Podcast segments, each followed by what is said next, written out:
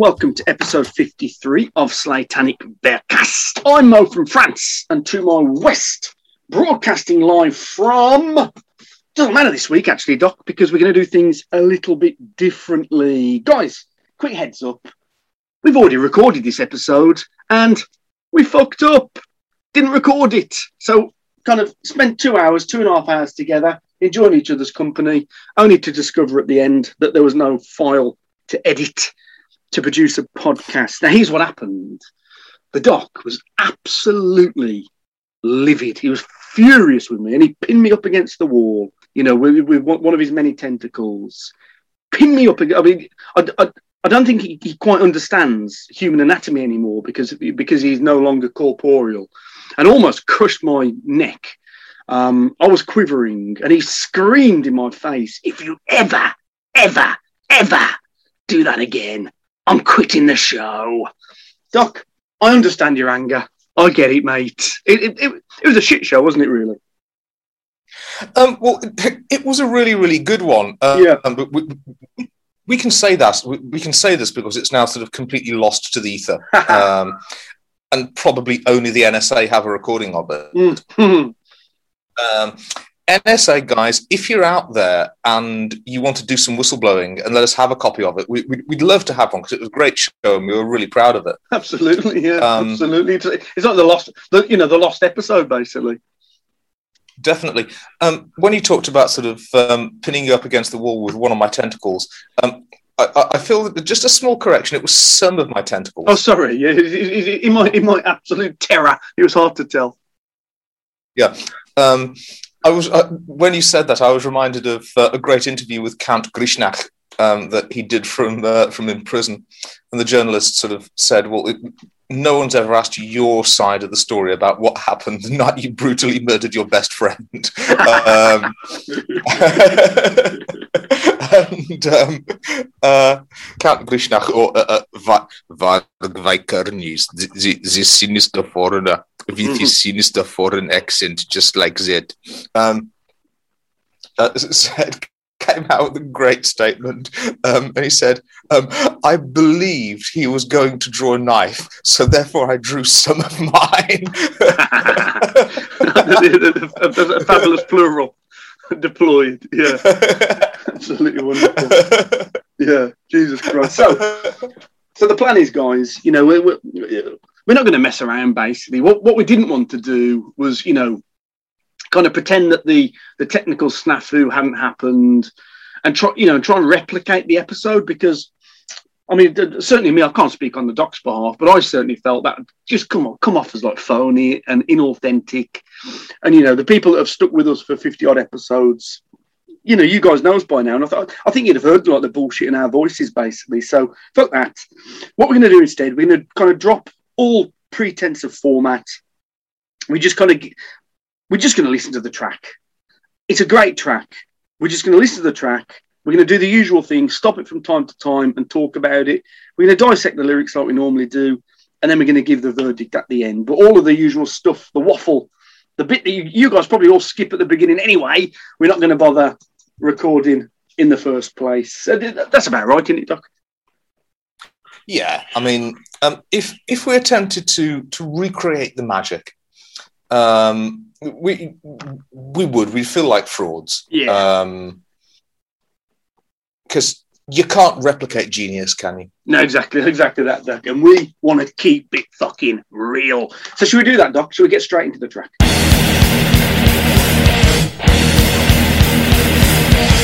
Welcome to part 1.5 of the show. Um, here we're just going to listen to the track and pause it from time to time and tell you our thoughts. Tonight's track is, of course, track three from Seasons in the Abyss, and it is Spirit in Black. Here we go.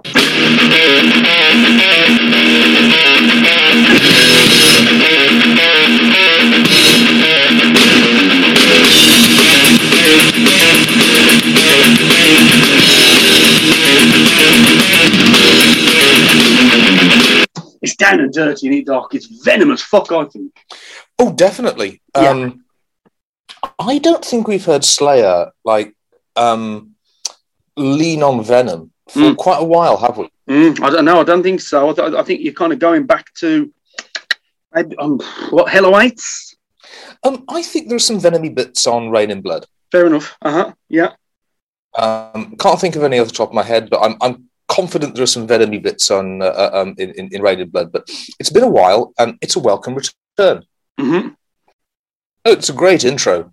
Um, in a later episode, uh, probably when we're a bit further into the album, um, one thing I want to do is a, a story so far and where Slayer are at in their progression as a band and in their career and what they're trying to do with this album and how well they're succeeding. Mm. Um, but not this time. I think we'll probably leave that till the end of side one. Fair enough, Doc. Fair enough. Let's press on. Welcome to my world, involve yourself within my dream. Experience the life just like your mind ought not to be.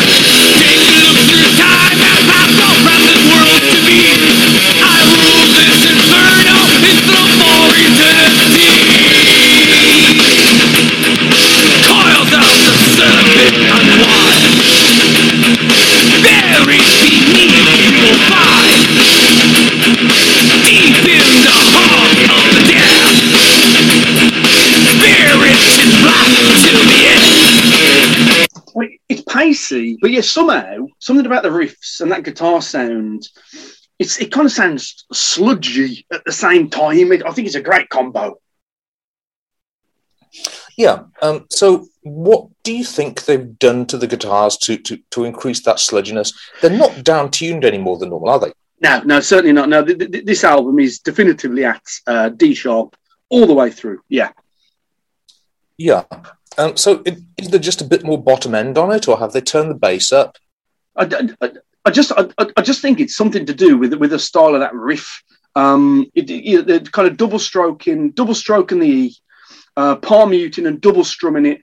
You know, so you got that lovely like, up down effect on it, um, and, and and and just that combination of, of those little lead lines. Just something something about and, and maybe it's the words on top. You know, obviously we'll get onto the words in, in the next part of the show, but ju- you know, just the nature of the lyrics that, that are accompanying accompanying it. You know, just gives you that kind of sense of something you know, something kind of hellish and brimstone-ish and, you know, just, just somewhere kind of dank and evil, basically. Yeah. Um, the music marks a return to Slayer that's been absent for really, really quite a long time. Mm. Um, this is fun to listen to. Mm-hmm. Um, I admire Slayer for many, many things, not least their brutality, their intensity, um, their speed, their precision. But they're not a Reign in Blood um, and South of Heaven are not albums I particularly go to for good times. This sounds fun. I think you could bop to this. I think I think you could fill a dance floor dance floor with this, and people could just have a good time bopping. And I'm deliberately using that word. They can bop. Yeah. Yeah, that's Um, uh, it doesn't particularly make you want to slam, does it? No, no, it, it, it's not a slammer, but it, it, it does not mean it's not great. Here we go.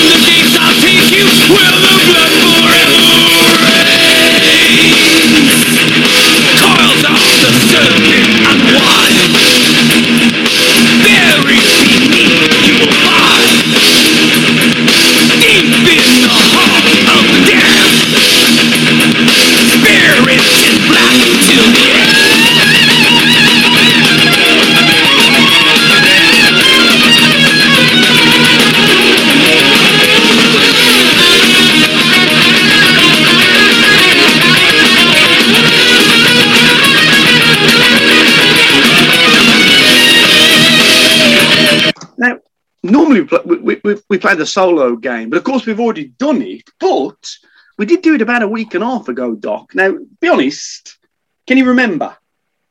No. Name that solo. Um, I'm going to say that's Kerry King. And you'd be wrong, Doc. So you obviously can't remember. That's a Hanneman.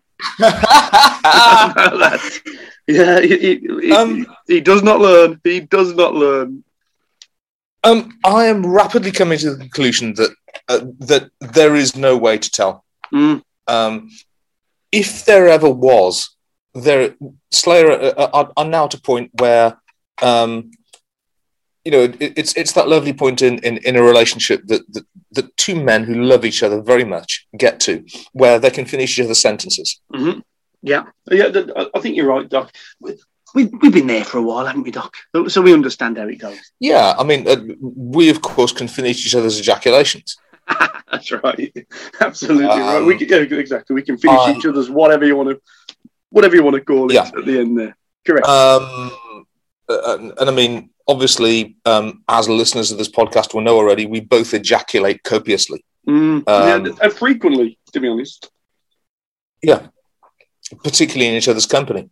Absolutely. I wondered what the, what the last word was going to be there, Doc. That that could have been a very interesting end to that sentence. Here we go, Doc.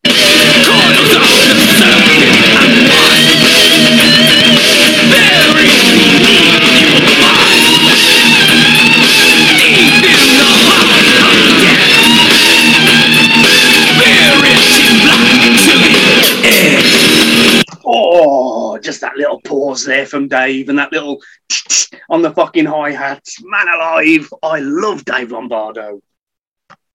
Well, uh, Dave is, uh, um, I believe, what Smash Hits would have said um, when you know if I'm sure Smash Hits did write about Slayer a lot. Of course. um, just not in the bits that anyone remembers. Um, but um, I think um, what Smash Hits would have said about this was, Dave, he's back, back, back. I, I, tell you what, I've got to listen to that again, Doc. I'm, I'm just going to run that back about 10 seconds. Here we go.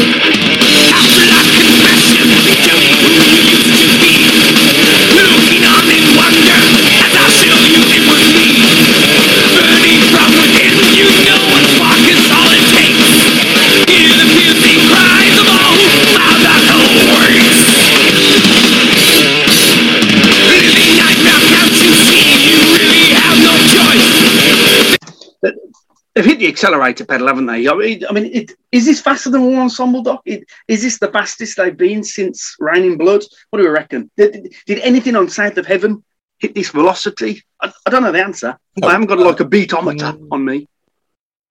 Mm, I don't think anything on South of Heaven got this fast. Mm. Here is a thing.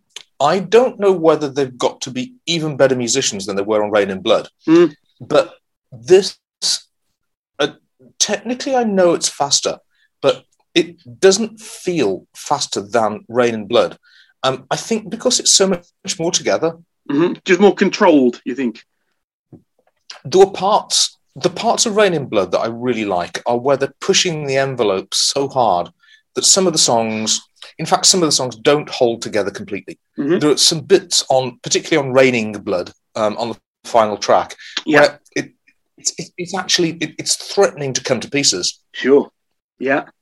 Well, there- Um, there- and there- there- there's a track coming up on the next album, actually. I, I won't reveal which track it is, but there is definitely a track on the Divine Intervention album, which I, I think sees them exceed their capability of speed. So it'll be interesting when we get there. Yeah, yeah. Um, so I don't think they're going any faster than anything on Reign in Blood. Um, they might not even be going as fast, but it doesn't seem as breakneck. Neck. It doesn't seem as frenetic Mm. um, because I think they've just got better. Yeah, yeah, I, I think that's a fair point, Doc. I think it's a fair point. We've got about a minute and a quarter left. Um, should we play it out? Oh no, actually, we have just about one of the greatest Slayer solos of all time to come. So let's let's get to that point, and then we'll chat about that. Here we go. Memories haunt you. Listen closely to my voice. Feed me all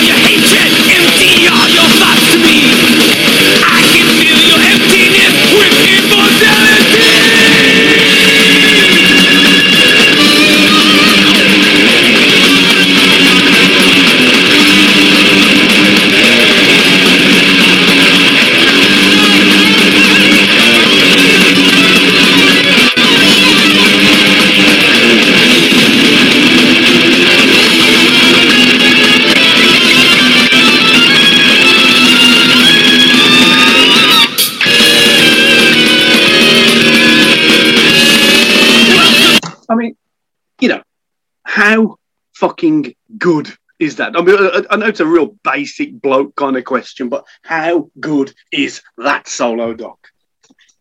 Um, well, let's have a think about it. How good is it? Um, it's good enough, I think, pretty much to have inspired Carcass to make a whole entire album. yeah, brilliant. Uh, you're talking Um, Swan Song there. No, not Swan Song. Um, Heartwork, aren't you?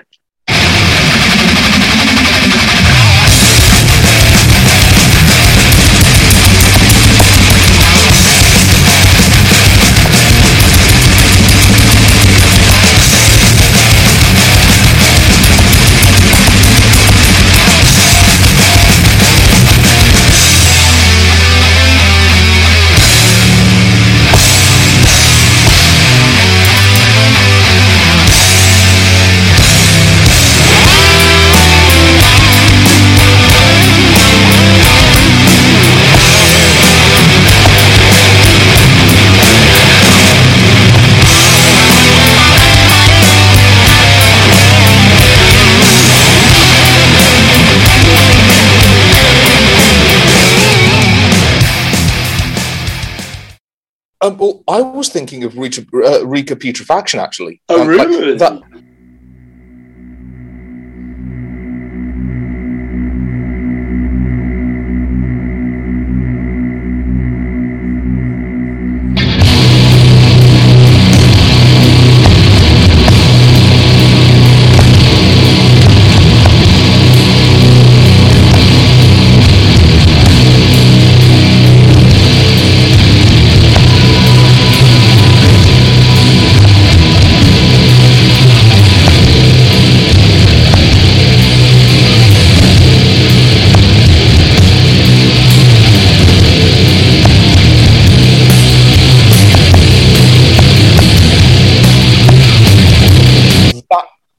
solo, uh, or that solo section is pretty much where a good fifty percent of that whole entire album comes from. Mm, Um, mm. I mean, that use of the the very slight use of the harmonizer um, on the guitar, um, that uh, I mean, that descending cadence that begins the second part of the solo. Um, that is the absolute definition of morbid melody with salt Mm. taste, isn't it? Mm. I, I- think the reason I reached to Heartwork before kind of Reek of Putrefaction is just, it's just like the, the, the level of melody. I don't think of Reek of Putrefaction and think about melody, whereas, you know, like the Heartwork album is just fucking dripping with melody. Yeah. How long has it been since you've listened to the Reek of Putrefaction? Um, oh, I mean, it's, it's got to be 15 years, Doc, to be honest with you. Yeah. Um, I listen to it. It's one of those albums I listen to about once a year. Yeah. and um, I think you. I think there's been a question of the week that you've asked me about this at least once. Like, um, is there an album that's basically taken you a really, really long time to get into?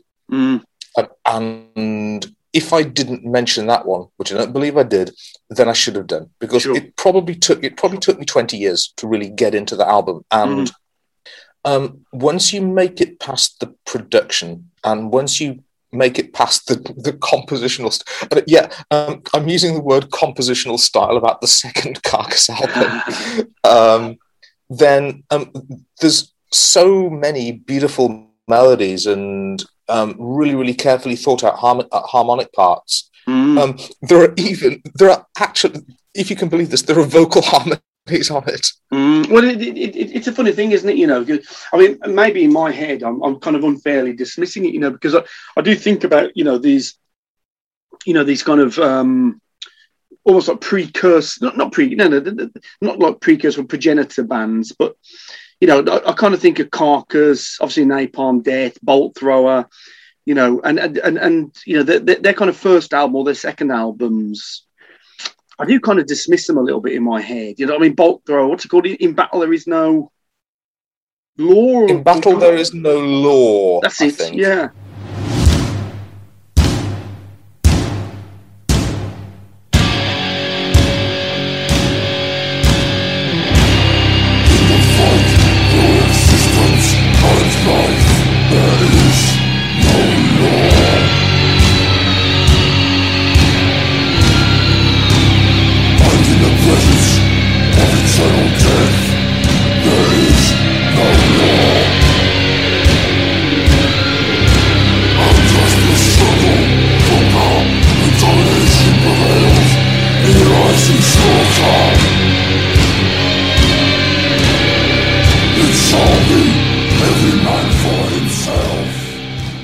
That's it. Battle There Is No Law. You know, I, I kind of think it's a bit unlistenable.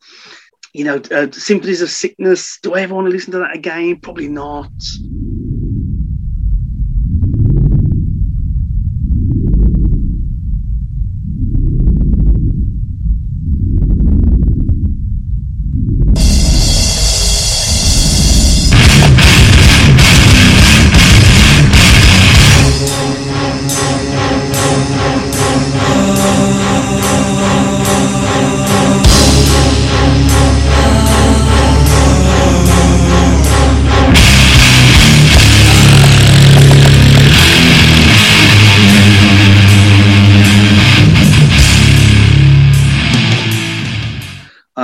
Is it is it Scum? The first Napalm Death album, or is that a track?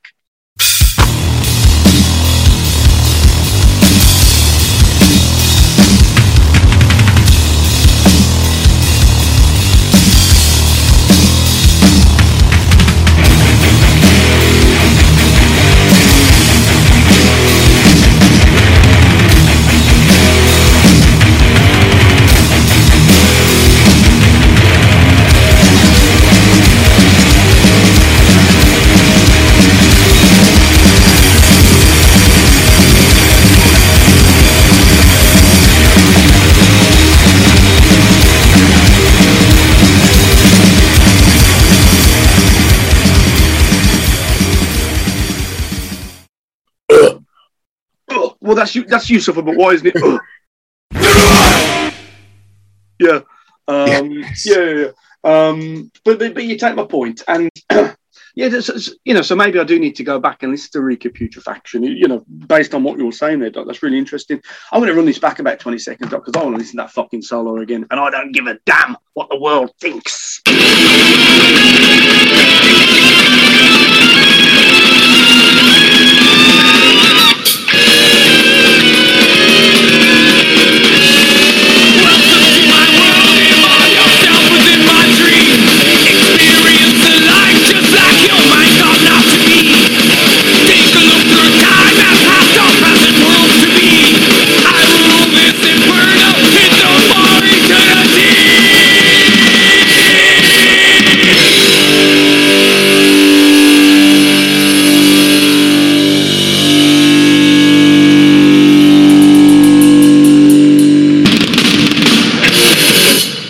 So there we go. Track three from Seasons in the Abyss, which is, of course, Spirit in Black. Doc, I think it's an absolute nailed on Stonewall fucking Slayer classic. I love it, Doc. It's up there. I mean, if listeners, if that is not one of your top three favorite Slayer songs, um, well, it is. Um. I don't care what you. pe- I, I don't care what you people even think. You think it is one of your top three fa- favorite Slayer songs. yeah. uh, yeah, yeah. Why do you love it so much, Doc? Um, it's got absolutely everything that um, a song needs to have. Uh, it's got groove, it's got intensity, it's got heaviness, it's got beautiful melodies, um, it's got atmosphere, it's got pace, it's got dynamics, Mm. um, but not just in a box ticking way. The kind of song that can only be written by a band at the absolute peak of their powers Yeah. they're absolutely confident in everything they're trying to do and in their ability to pull it off. hmm hmm Yeah, yeah. Well, we, we, we're going to try this, and you know what, guys? We know we can do it. Um, I think it's absolutely sensational, Doc. Let's get on with the lyrics. Welcome to part, to part 2.5 of the show, um, which we call Evil Speak. Um, we're going to read through the lyrics and dissect them in general. Um, Doc, do you want to kick kick off the first verse? Welcome to my world, involve yourself within my dream. Experience the life just like your mind ought not to be.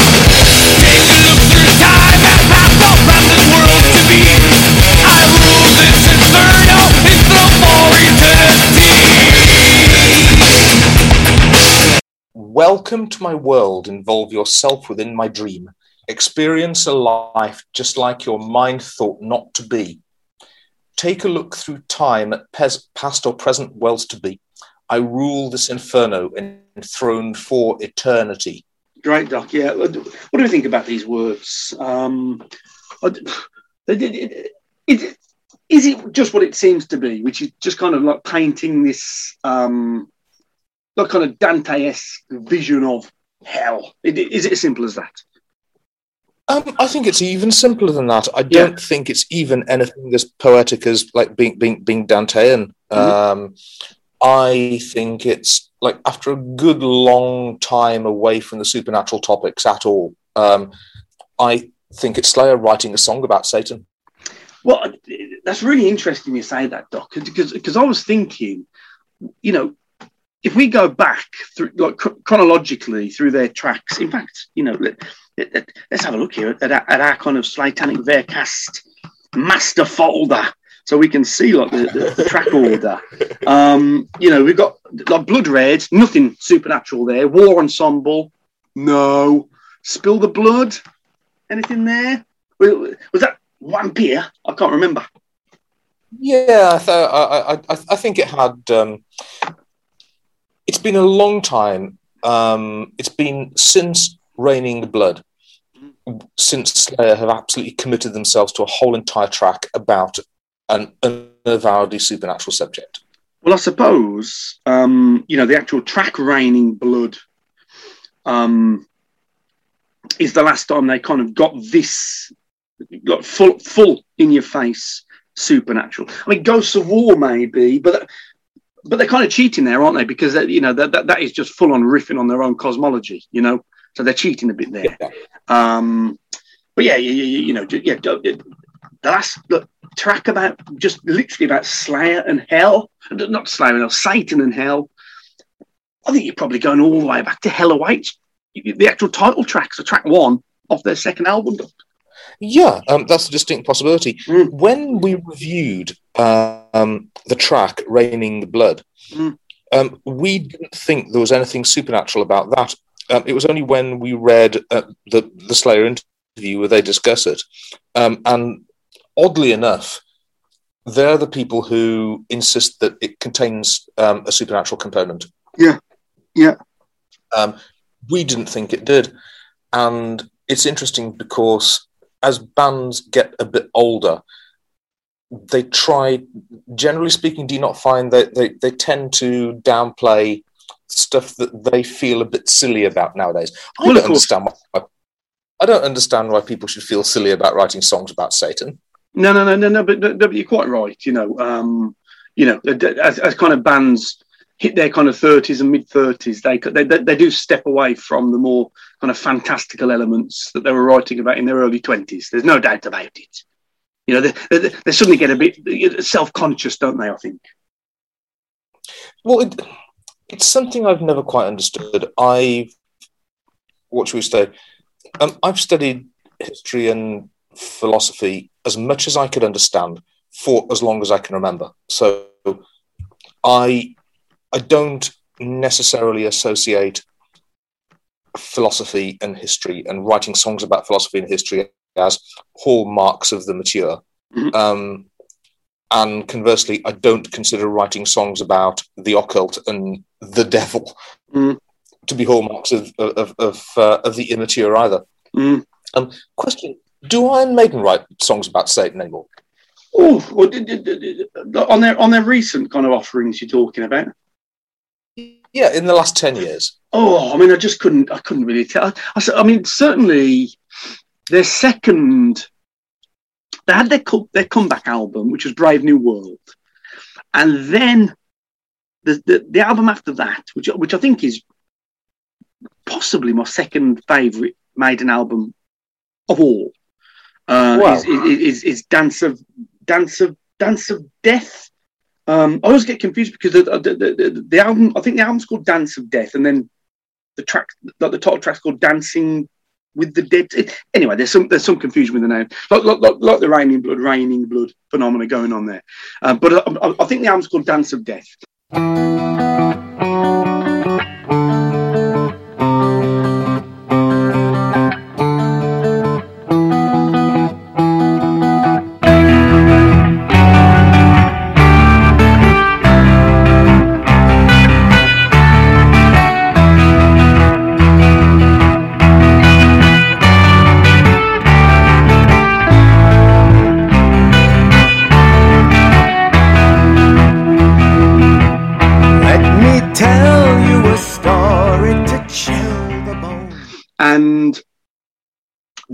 Itself is um, like a like a, a, a paean to like a paganistic fantasy of a man kind of wanders into a forest and encounters some kind of like nymph-like, weird kind of nymph-like creatures that are like dancing around a bonfire, um, and like, the like fairy folk. fairy folk kind of things, and like lure him in, Yeah.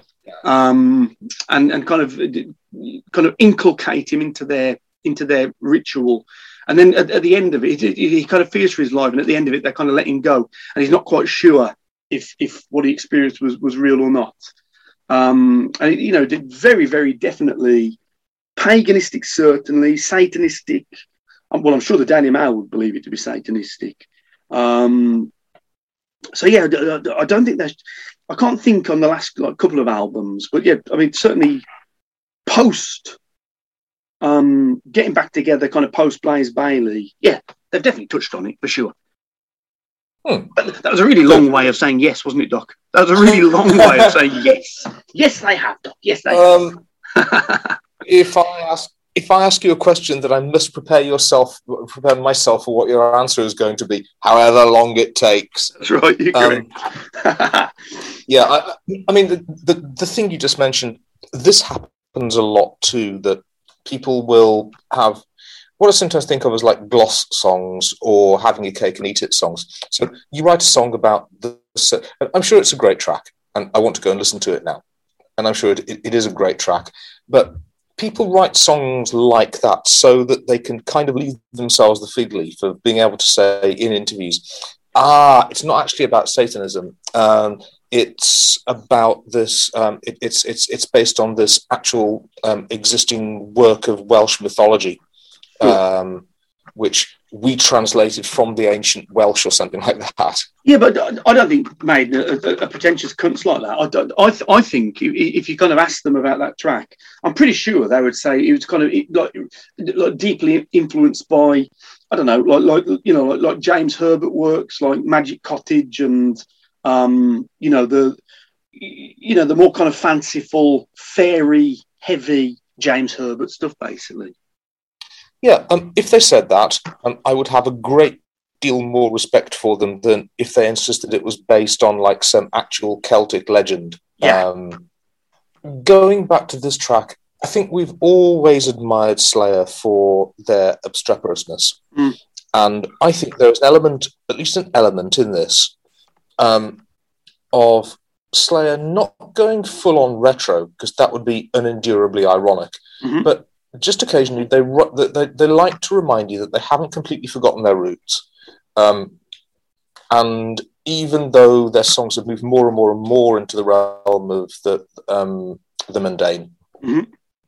um, and the earthly, um, they still remember where they're coming from. And if they feel like writing a song about Satan, they're going to do it, damn it. Exactly. Yeah. Just for clarification, by the way, I've, just looked up that Maiden album. I don't know where I've got it from. I'm wrong. The album is called Dance of Death, and the track is called Dance of Death. I don't know why. I thought there was some confusion. There is not. It, it is very, very clear. It's the same. you know, it, it, it's an album with a title track. Let me hit you with a chorus, guys. Coiled up the Buried beneath your Deep in the heart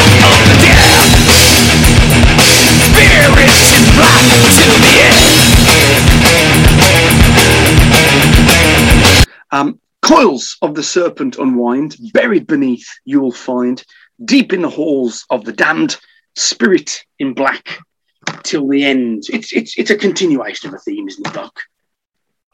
I don't see anything to make me retract my statement, my very, very sophisticated, deeply insightful statement that it's about Satan. It's about Satan. I- do love that line. Coils of the serpent unwind. I mean, beautiful, just a beautifully poetic image, basically. And I mean, it it it embraces um, a little like a constricting snake, mate. Um, it embraces and coils around so many dis- different aspects of, of, of human mythology. Sure. Um, and this is actually one I'm I'm not even going to try and unpack um, for myself. It's got redundancies of Hindu mythology and Christian mythology. Obviously, um, the pagan mythology of three continents that I can think of.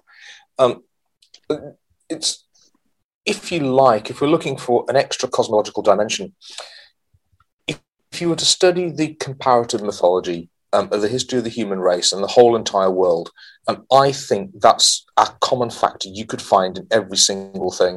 Mm-hmm. Come on, Um, Doc. Can, can- can you can you expound? um, the snake as a symbol of evil. Mm, mm. But the- the- Um, but it, it- it's logical, isn't it? Do- I mean, is this is the snake used as a symbol of evil because it kind of invokes dread in us when we see one, or do they invoke dread in us when we see one because they are used as symbols of evil? You know, kind of you know chicken and egg basically. Um, I firmly believe that people's conception of animals um, comes from not race memories, but um, learned experiences that people have had in the very, very early stages of humanity or the very, very early stages of human culture. Mm. Um, unlike, let's say, leopards or jaguars or elephants or other dangerous animals, snakes have no coexistence with human beings on any terms other than hostility now, do they? hmm Um, you're saying there's no kind of, you know, no kind of symbiotic nature at all No, with a snake. in in the very early stages of human development, before there were ever farmers Yeah, or anything like that, um, all animals were wild, and Yeah. any wild animal has the potential to be dangerous. But Sure. people domesticated wolves and turned them into dogs. People domesticated horses and turned them in, and oxen and turned them into beasts of burden. hmm Um, people domesticated elephants for the sake, and the the interaction between humans and animals sometimes has been more hostile than peaceful. Sometimes has been more peaceful than hostile. But there aren't many animals that human culture hasn't learned to have some sort of symbiotic relationship with. hmm Snakes and spiders are the only broad group of animals I can think where the relationship has only ever been mutually hostile.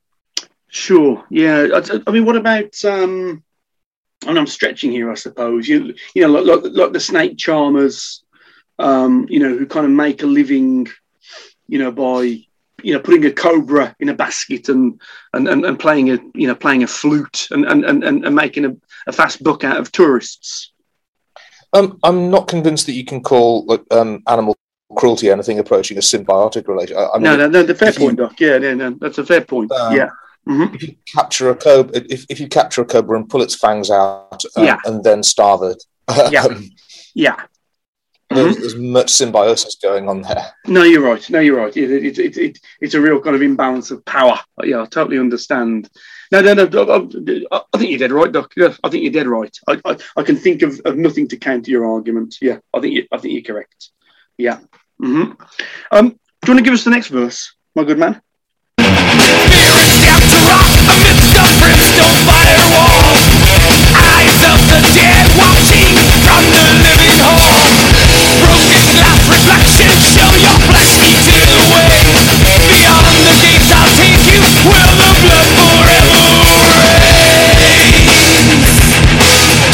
Spirits damned to rot amidst the brimstone fireballs. Eyes of the dead watching from the living walls. Broken glass reflections show your flesh eaten away. Beyond the gates, I'll take you where the blood forever reigns. Right. I, I mean, again, you know, th- th- these, are difficult um, lyrics, really, to, to to discuss in great detail, aren't they? Because it is it is just kind of uh, variations on a theme, really. But that isn't in no way a criticism, because I really, really do think these lyrics are are pretty fine, Doc. Um, the rest of the song um, has got a lot of repetition in it. Um, I think this verse is worth spending a few minutes on. Go on. because th- there is quite a bit going on here. Um, I mentioned to you before brimstone fireballs. Fireball is um, superficially um, a fairly hilarious concept. Um, it it just makes you smile when you hear the word. I think it's worth pointing out that the, the fireball um, is actually the correct expression um, in nuclear physics for the sphere of superheated plasma, which is generated um, in the few thousandths of a second immediately following a fission reaction. hmm So um, go to YouTube, pull up a bit of footage of an atom bomb going off, Sure. um, and almost instantaneously, it's almost over before the camera can even get to it. You'll see a blue white sphere um, about half a mile or a mile across that expands um, almost at the speed of light um, from the point where the fission reaction occurs. And then it disappears almost immediately. Mhm. Um, and then, actually, at that point, the, the nuclear quote unquote explosion is actually over. And My everything that understanding. you see after that Oh, sorry. My, my understanding is it was that very fireball that kind of caused those or created those intensely um, evocative kind of human silhouettes in Hiroshima and Nagasaki. Yeah, um, the eyes of the dead washing from the living walls, quite literally. Yeah, yeah, yeah. Um, yeah. hmm And this is sort of one of those weird phenomena in physics where, at the absolute extremes of relativity, um, there is no difference between um, light and heat and speed and pressure. They're all actually the same thing. hmm Um, so it's um, it's not like there's a wave of convected heat that comes off the fireball. The only thing that comes off the fireball um, is light, but it's so energetic um, that it, it when, when it's incident on an object, it manifests itself as heat and pressure. hmm So for that split second, um, for that split second, you pretty much got the effect of a person being pressed um, in a very hot, very high pressure press against a brick wall. Um, it, they're very, very, very odd, very sort of very disturbing things to actually look at. Mhm. Um, I don't know whether it's coincidence, um, but it looks as though some of the sh- shadows. Um, I suspect it's because the eyeballs vaporized and that part didn't cause a carbon shadow on the wall. hmm Um, but some of the shadows look like they've got eyes. Sure. Yeah. Yeah. Oh, just incredibly spooky.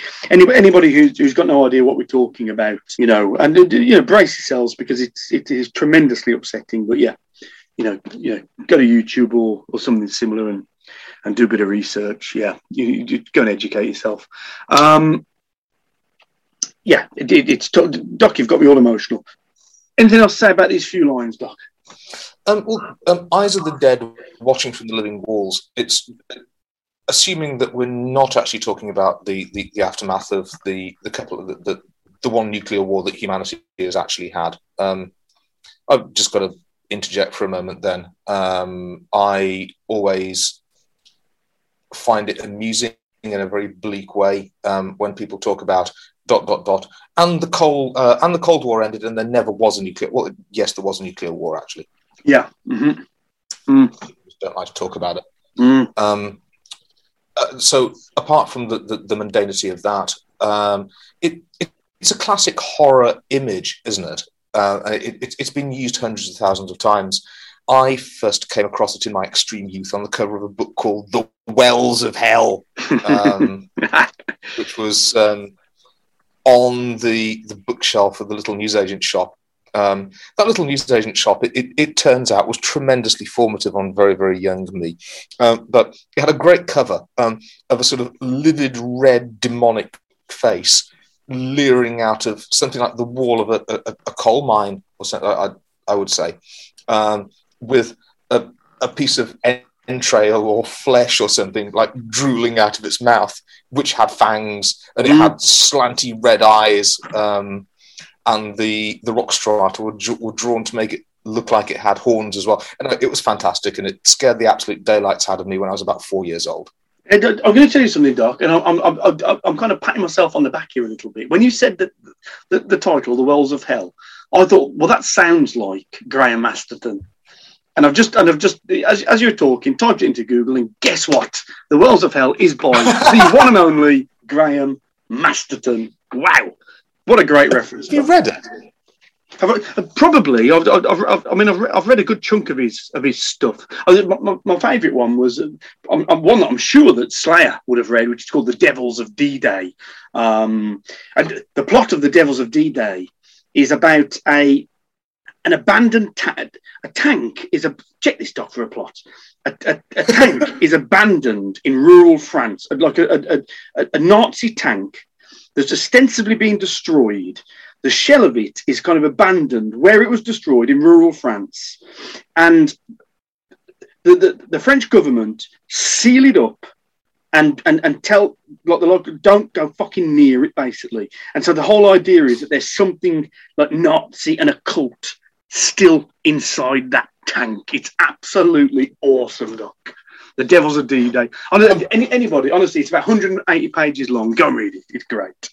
There is not. There is, is there not? Um, a certain kind of wonk that you need in your brain to be a horror writer, which I greatly admire, Yeah. um, and I could never pull off.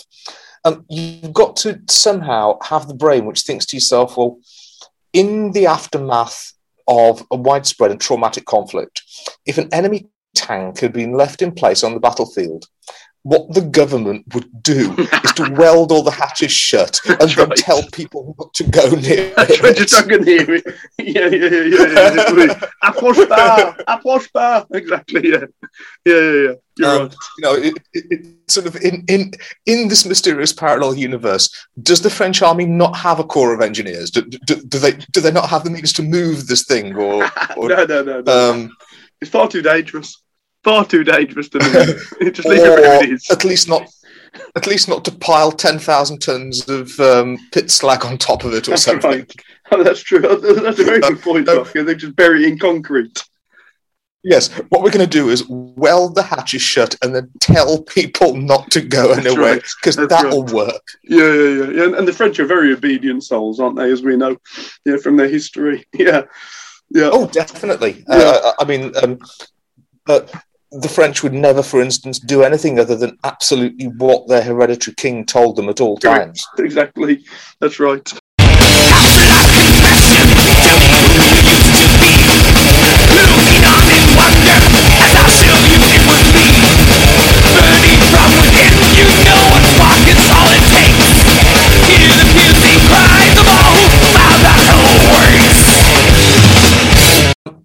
Afterlife confessions tell me who you used to be. Looking on in wonder as I show you it was me. Burning from within, you know one spark is all it takes. Hear the piercing cries of all who found that hell awaits. Brilliant, Doc.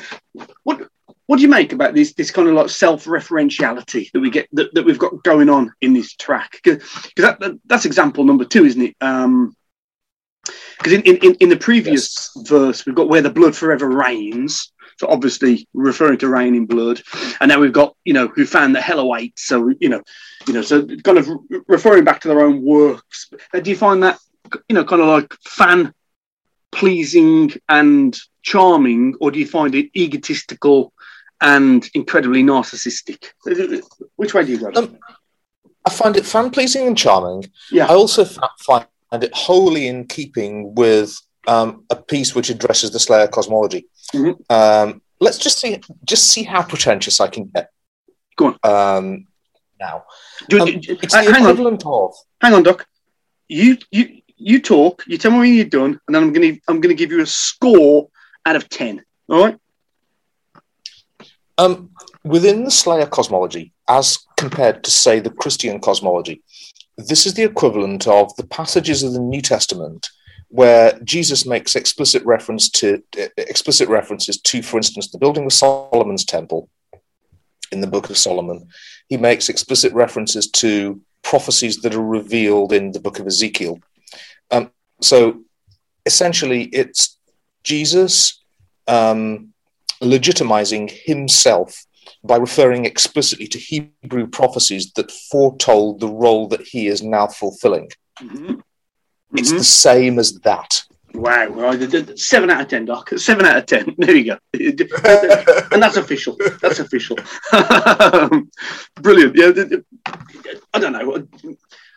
I, as a Slayer fan, I have no problem with this kind of fanboy pleasing kind of stuff. You know, to to me, it's like um, I don't know. It, if we refer to our kind of other our other podcast project, uh, different Doctor Sam Old Shit, which covers Doctor Who stuff.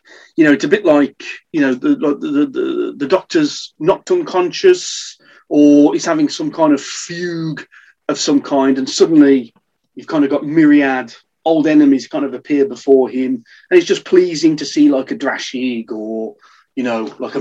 Yeah. You know what I mean? It, it, it, it's fun, isn't it? You know, it's, it's just it's just fun. You know. I think it works very, very well um, in.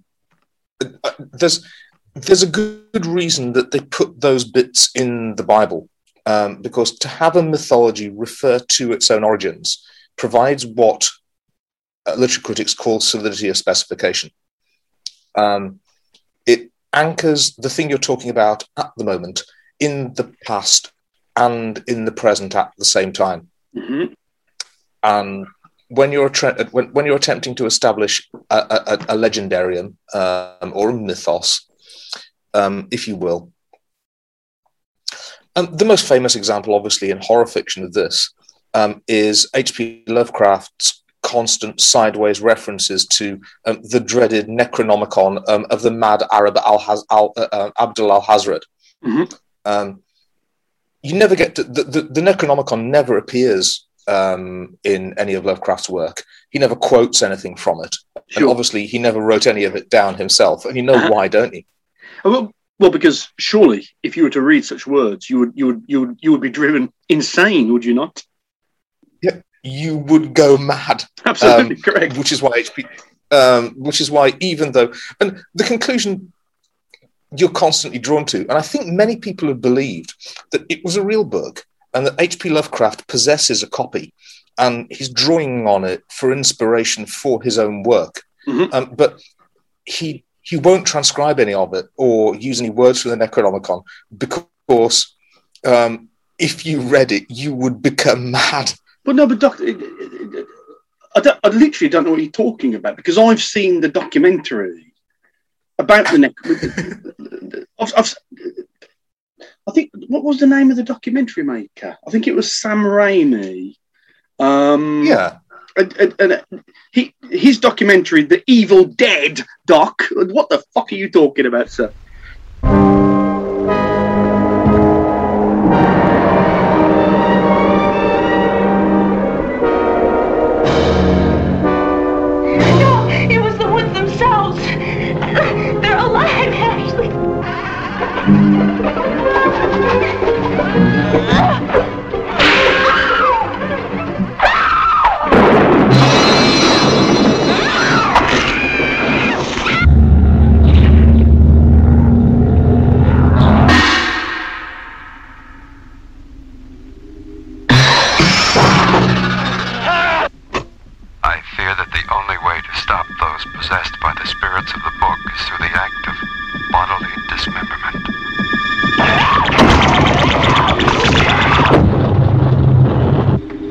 Care what happens to her. She's your girlfriend. You take care of her.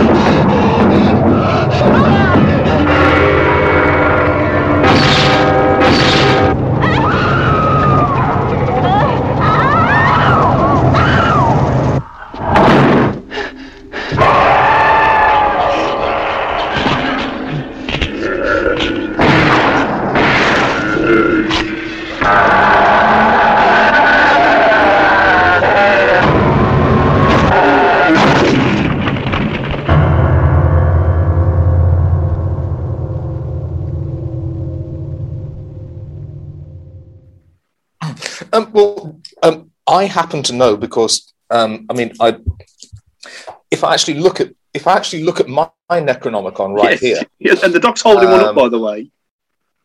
uh, if I actually look look at my um, personal copy of, of, of- of the Necronomicon, um, which um, I bought um, for ten pounds um, in a market um, in Morocco, and the guy who sold it to me, he, he swore blind. He said, "This is no, honestly, this is a copy of the real Necronomicon." And, I mean, uh, like he, he had such an honest face. Why would I not believe it? yeah, yeah. Uh, hmm So, um, if I consult my my, my personal pro- uh, my personal copy of the Necronomicon, uh, once again, I can't say the real words in this podcast, but that phrase "Kandar Mantuas," Sure, sure. um, it's been subtly it's been subtly altered. Um, The words it's been altered from would actually cause you to go mad if I spoke them now. now Um, you, whereas Doc, are the only per- you, Doc, are the only person I know who owns a, a genuine copy of the Necronomicon and a genuine example of the lament configuration. Doc, how, how the fuck are you still? How the fuck are you still extant? I don't understand. um, you you have to read the one whilst solving the other. Mm. And, simple as that. If ever you get hold of all seven swords of Megiddo, the world he really is in trouble. Um, really Mate, it's never going to happen. It's never going to happen because my mom choked one of them in the canal. It's never exactly. Thank God for that. Thank God for your mom. Um, last verse, guys.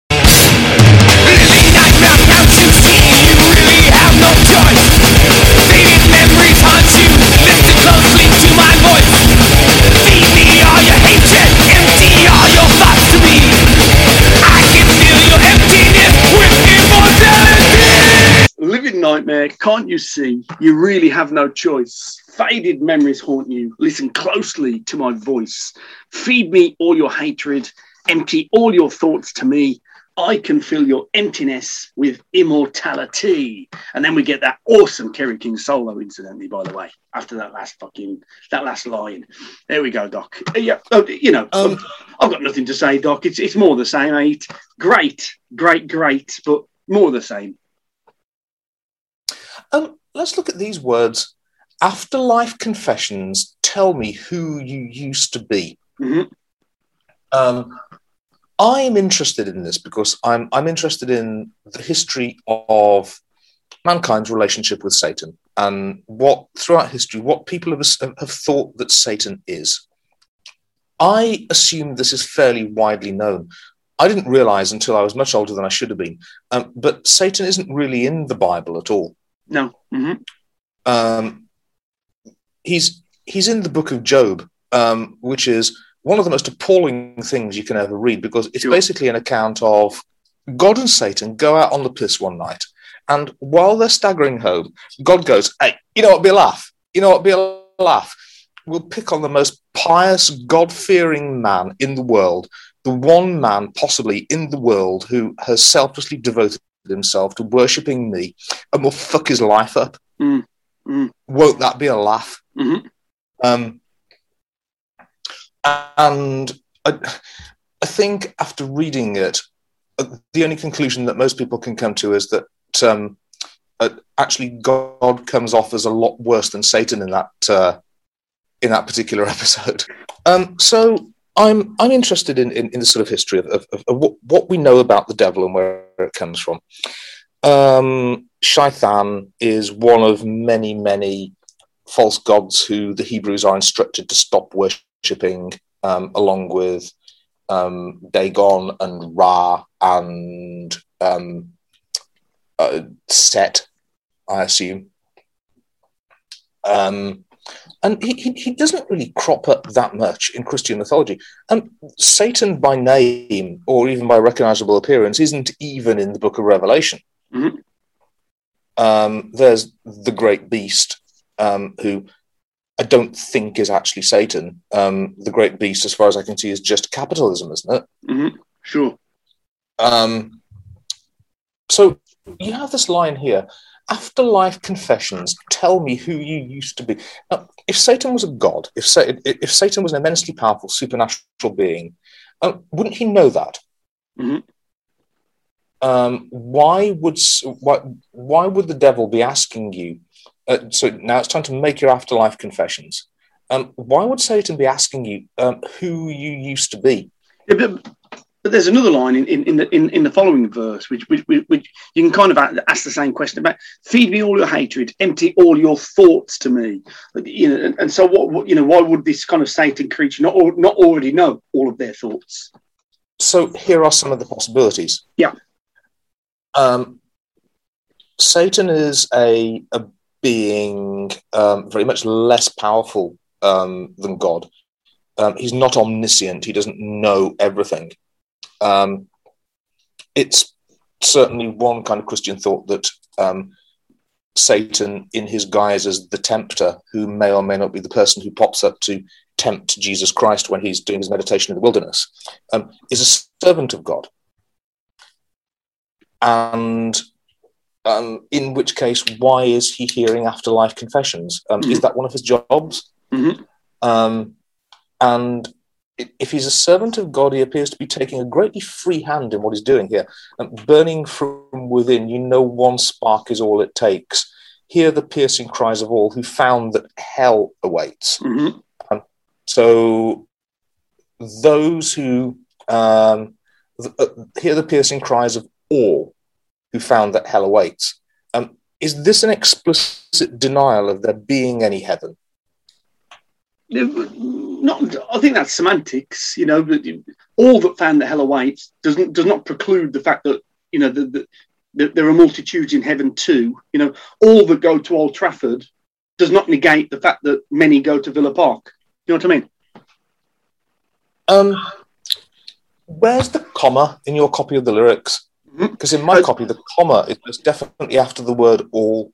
there, there, there is no comma in mine it, it, it's a line break Okay.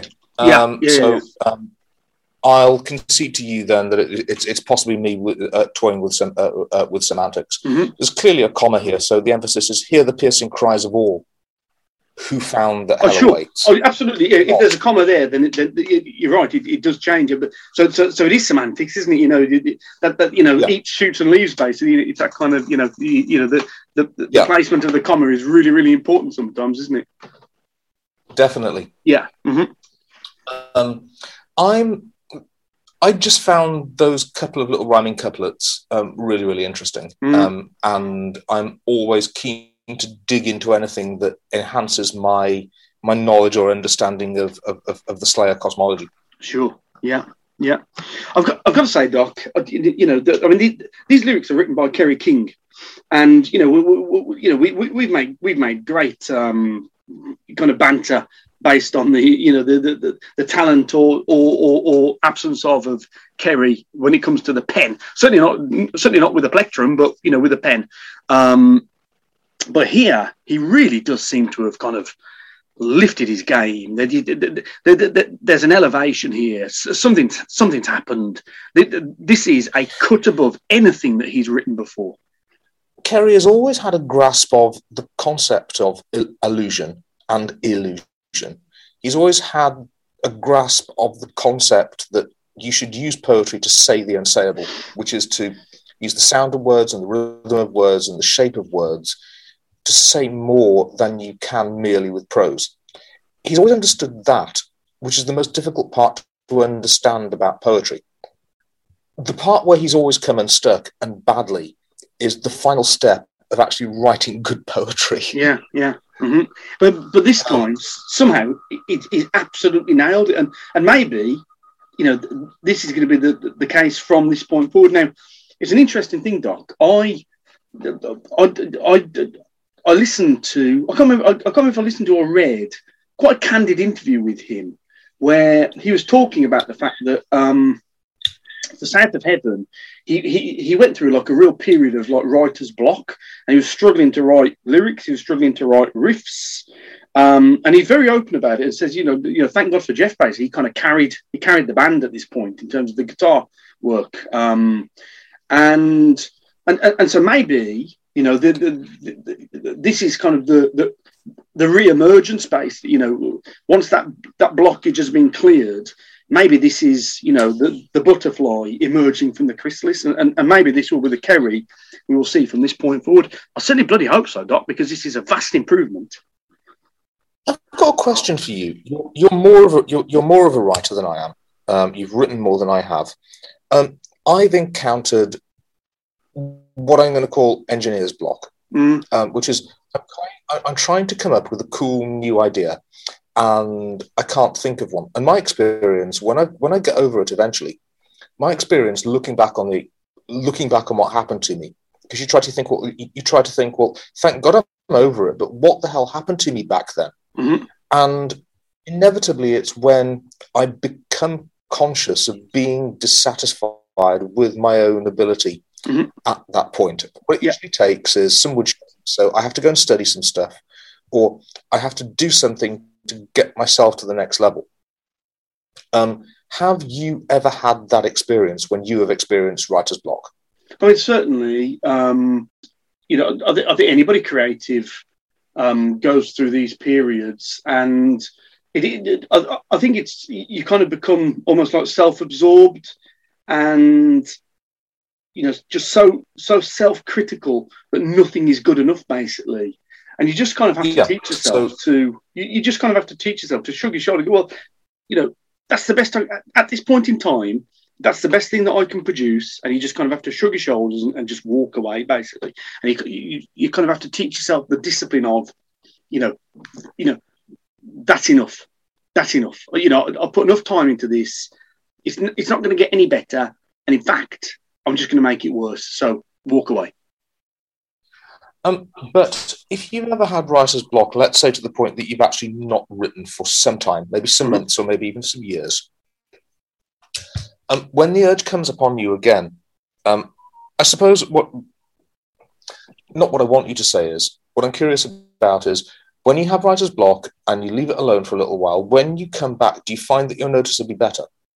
Um, well, it, it, it, it, it, it, it's so difficult to say, isn't it? You know, because then you're kind of judging your own work through the eyes of your own audience, really. Um, I certainly feel that every time I've had a period of absence from writing, you know, like my next two or three stories are, are certainly better than anything I've done before. Um, it, it, it, it, it's it's almost like a, like a, you know you know like like a like a build up of fluids basically that, that, that just has to be splurged in some way. Um you know and and, and but and and it's it, it, it it's a troubling time you know if, if if you kind of you know for your own kind of mental health rely on being able to create stuff it, it, it is quite upsetting. Um and all you can do i think is just stop kind of you know ju- just don't beat yourself up and don't you know don't be too self-critical. And even if even if the thing that you that you're right next is not quite as good as what went before it just doesn't matter you know it, it, it that, that's the best you can do at that point in time. And and and so that's good enough you know? And in your opinion, how does skill with words, so lyrics and prose and poetry, um, how does that respond to practice? Do you think that is a muscular process? Do Yeah, you think do. you can practice yourself better? Yeah, no, I really do. I th- you, know, just as with anything, really, you- just the more you do it, the easier it becomes. You know, you're just kind of opening opening up those kind of neural pathways to your kind of lex to your lexicon, basically. Um, so, you know, it, it's also, I don't know, almost kind of through through repetition, it, it becomes easier to kind of enter that you know that mystical mythical zone basically. You know where where you're just kind of hacking away at the keyboard. And you know th- this stuff is just kind of spunking out of you from somewhere. And you've got no no fucking idea where it's coming from but but it's there you know um it's it's that kind of stream of consciousness kind of thing that it, it, to try and explain it is is almost impossible isn't it? But when you hit that when you hit that zone you know that every word that's coming out of you is, is is of a decent quality. And the more the more times you do it the more frequently you hit that zone and so the easier it becomes. Sure. I suppose it's a bit like Um, uh, something like tantric sex. I imagine, I imagine Sting would kind of have a similar conversation with you about his kind of tantric sex exploits. You know? Well, uh, I suppose practitioners of that kind of thing would say like that's the precise midpoint of athleticism and poetry, wouldn't they? Yeah, yeah, absolutely correct, Doc. Absolutely correct. I am moved and touched by these lyrics. And the reason is that one of the things I enjoy most in the world is watching someone trying really hard and getting better at what it is that they do. Mm, mm, Um, we have mercilessly mocked Kerry in the past, um, and I I don't back down from any of that at all ever, because most of the stuff that we've really got stuck into, a lot of that stuff could have been massively improved by just a couple more rewrites. Honestly, a lot of the most hmm. embarrassing Kerry King moments are uh, they're the result of that'll do, aren't they? Well, you, you know, I mean, d- uh, two or three of them to me struck me, and, and while I don't really feel bad about, you know, kind of taking the P, and, uh, you know, two or three of them are, w- w- w- were so awful that if if you just simply read them out loud, you would have realised they were not good enough when you were, you know, kind of when you were writing them. Um, and, and, and, you know, Tom's culpable too because he should have refused to to sing the fucking words. But anyway, we, we, we, we're getting massively sidetracked here, Doc. Um, I don't think we are. I think it's a really important point, and it could be one of those epochal moments. Um, the exact moment when Kerry King got really, really good at writing lyrics. yeah, yeah. Well, I, I- certainly hope so. I, I, from this point forward, I, I think up to this album, I kind of had a vague idea of who wrote what. That I wasn't always accurate. I wasn't always correct, but I kind of had a vague idea. Um, I think maybe the next album that's true as well. But after that, I must be honest. You know, from Diabolus onwards, I've got I I have no idea.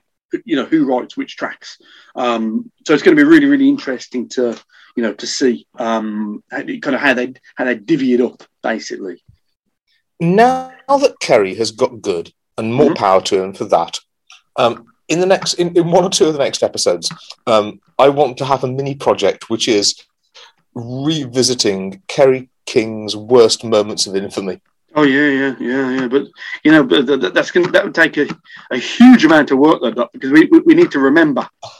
You know, we, we, we kind of need to reread all of the past Kerry King lyrics to discover where we were mocking previously. Um, you know, yeah, yeah. Um, I think I, I all power to you, Doc. If, if you want to do that, mate, get on with it. Um, I think they'll stick out a yard. Yeah, yeah, yeah, yeah. Um, are we done with the lyrics, Doc? What do you think? Yeah, we are. I think um, we've we've salvaged something from our disappointment. Um, Mm. We've managed to find, rather terrifyingly, despite losing two hours of commentary on Spirit in Black, we've managed to come up with another one hour of commentary about Spirit in Black. Yeah, but we're not quite done yet, don't forget. Welcome to part 2.75 of Slatanic Vercast. Um, here, we're just going to offer our final thoughts and summations and discuss anything we might have missed along the way. Though we're not really going to do that this time. Um, writing credits for this track um, music by Jeff Hanneman, lyrics by Kerry King. According to setlist, this was played 402 times, putting it in joint 24th position.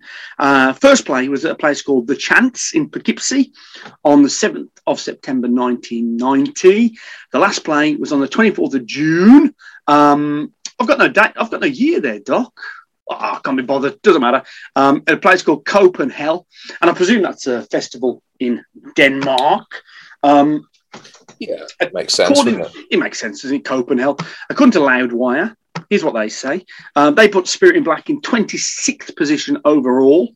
Um, here's what they say. Before they extended thrash goalposts and laid out the blueprint for death metal, Slayer were a band who weren't shy about their influences. On Spirit in Black, we get a sense of where their blistering speed was rooted with punk addled riffing. It's still marked by angular lead playing and incisive melodies as Tom Araya bids you entry into his sulphurous underworld dwelling. I think it's really nicely written, but I don't really agree with what they're saying. Um, the punk stuff, it's more Venom to me, but I suppose Venom. Yeah, okay, go on. And and and, and talking about Tom bidding you entry. Yeah, but he didn't he didn't write the fucking words, did he? But anyway, you know, I'm nitpicking. um, you know, um, any final thoughts, Doc, before we kind of drop our before we drop our scores? No, I'm all done. Um, I didn't particularly agree with that either. No, Um, but I um, I think we've said enough. yeah, fair enough, Doc. Um, I, I mean, I think I know the answer, but how many swords is this getting? Oh, 10. Oh, did you 10 just Lequescent swords. 10 Lequescent swords out of 10. Um, and yeah. Yeah. same for me, to be honest. It, it, it is 10 mouldering skulls out of 10. It, it, it's just undoubted, isn't it, basically? Um, all right, that about does it for this episode. Um, don't forget you can contact us on Twitter at Vercast or on email at slatanicvercast at gmail.com. Uh, join us next time when we'll be talking about track four from Seasons in the Abyss, which is, of course, Expendable Youth. See you there, Doc. See you later. Bye bye.